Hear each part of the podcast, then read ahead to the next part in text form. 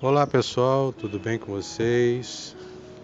Mais uma vez, terapeuta Carlos Bonet no canal falando sobre a história do Reiki.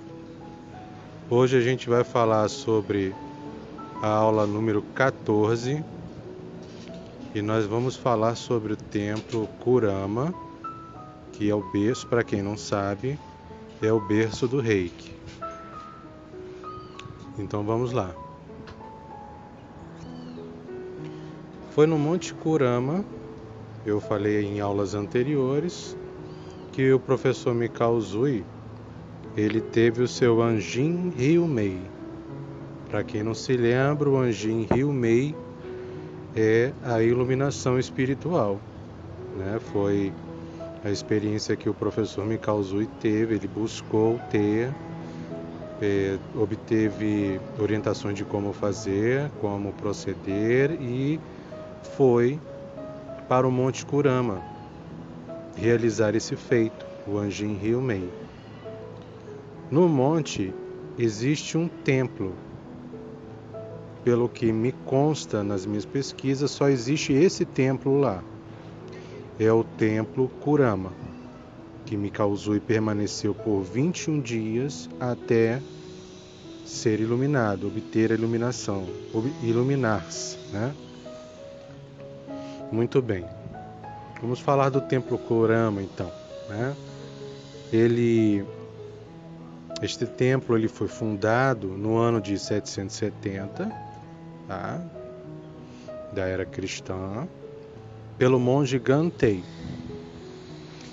E foi no ano de 1922, isso também já foi falado em aulas anteriores,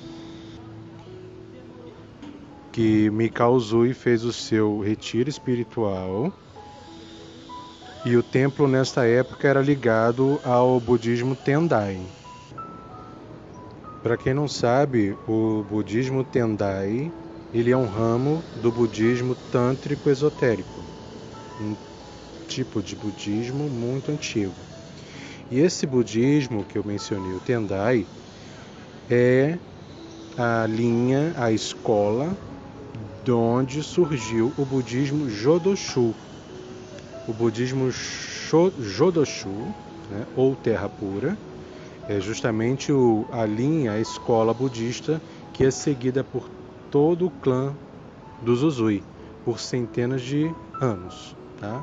Conta a história. Né? É no templo Kurama que possui uma filosofia espiritual que tem por essência a crença no Soten. Então, no templo Kurama, eles, os monges de lá, os sacerdotes que frequentam e, e enfim, confessam uma, a religião deles, né? E, em sua filosofia espiritual, é, há uma essência, um conhecimento, uma crença essencial.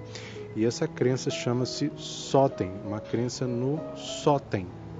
O Soten é a energia vital universal, né?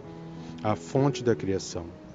O Soten é, é uma substância essencial de todo o universo e de todos os seres vivos.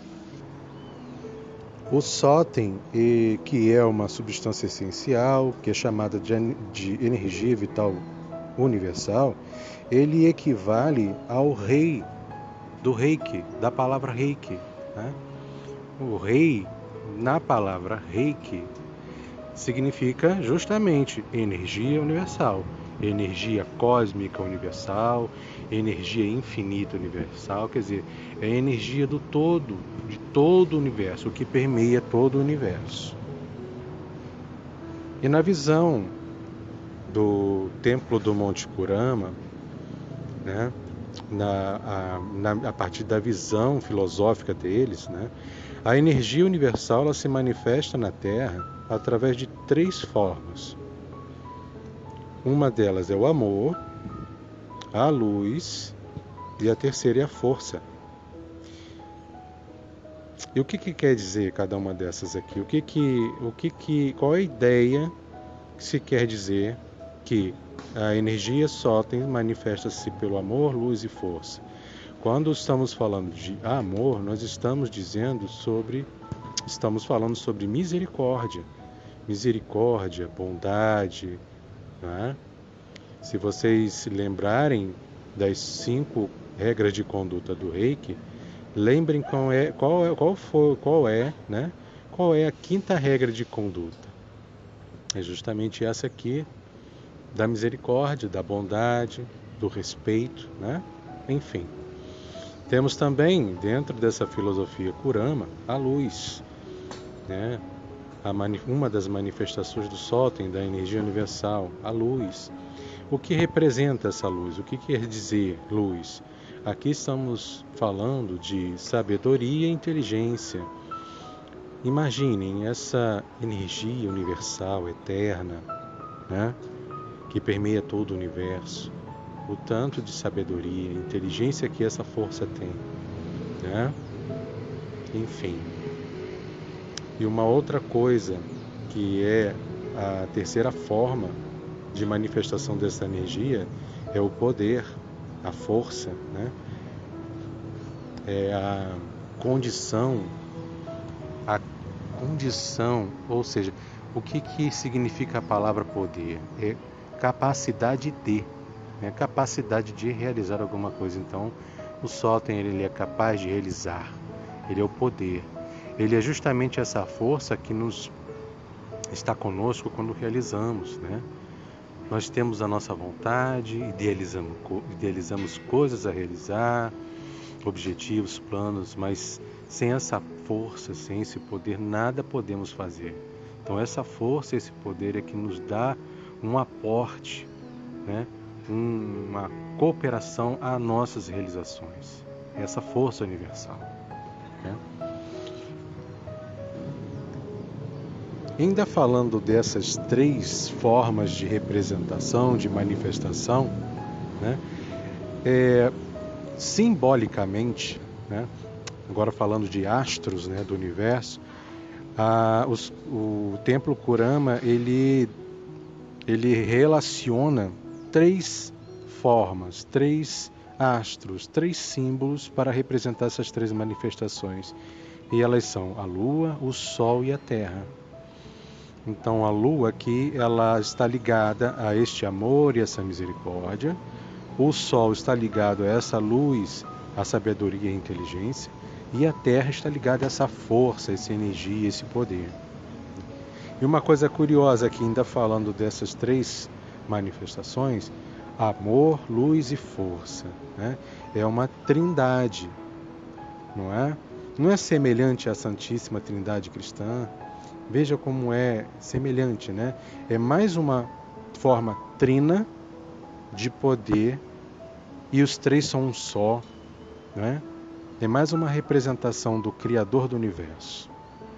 E ainda outro fato curioso é o Sol, esses símbolos, o Sol, a Terra e a Lua, eles colocados sobrepostos um sobre o outro, eles formam um brasão.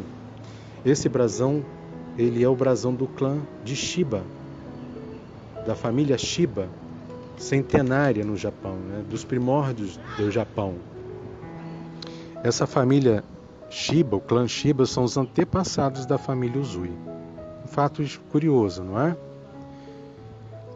Outra coisa interessante que é bom mencionar aqui é sobre o Soten. Né? Ele equivale ao símbolo Daikomyo, ou Daikomyo. Né?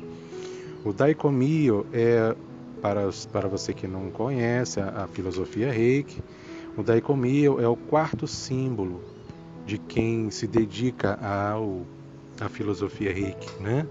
A pessoa é iniciada nesse quarto símbolo e ele representa o símbolo do mestre interior, tá?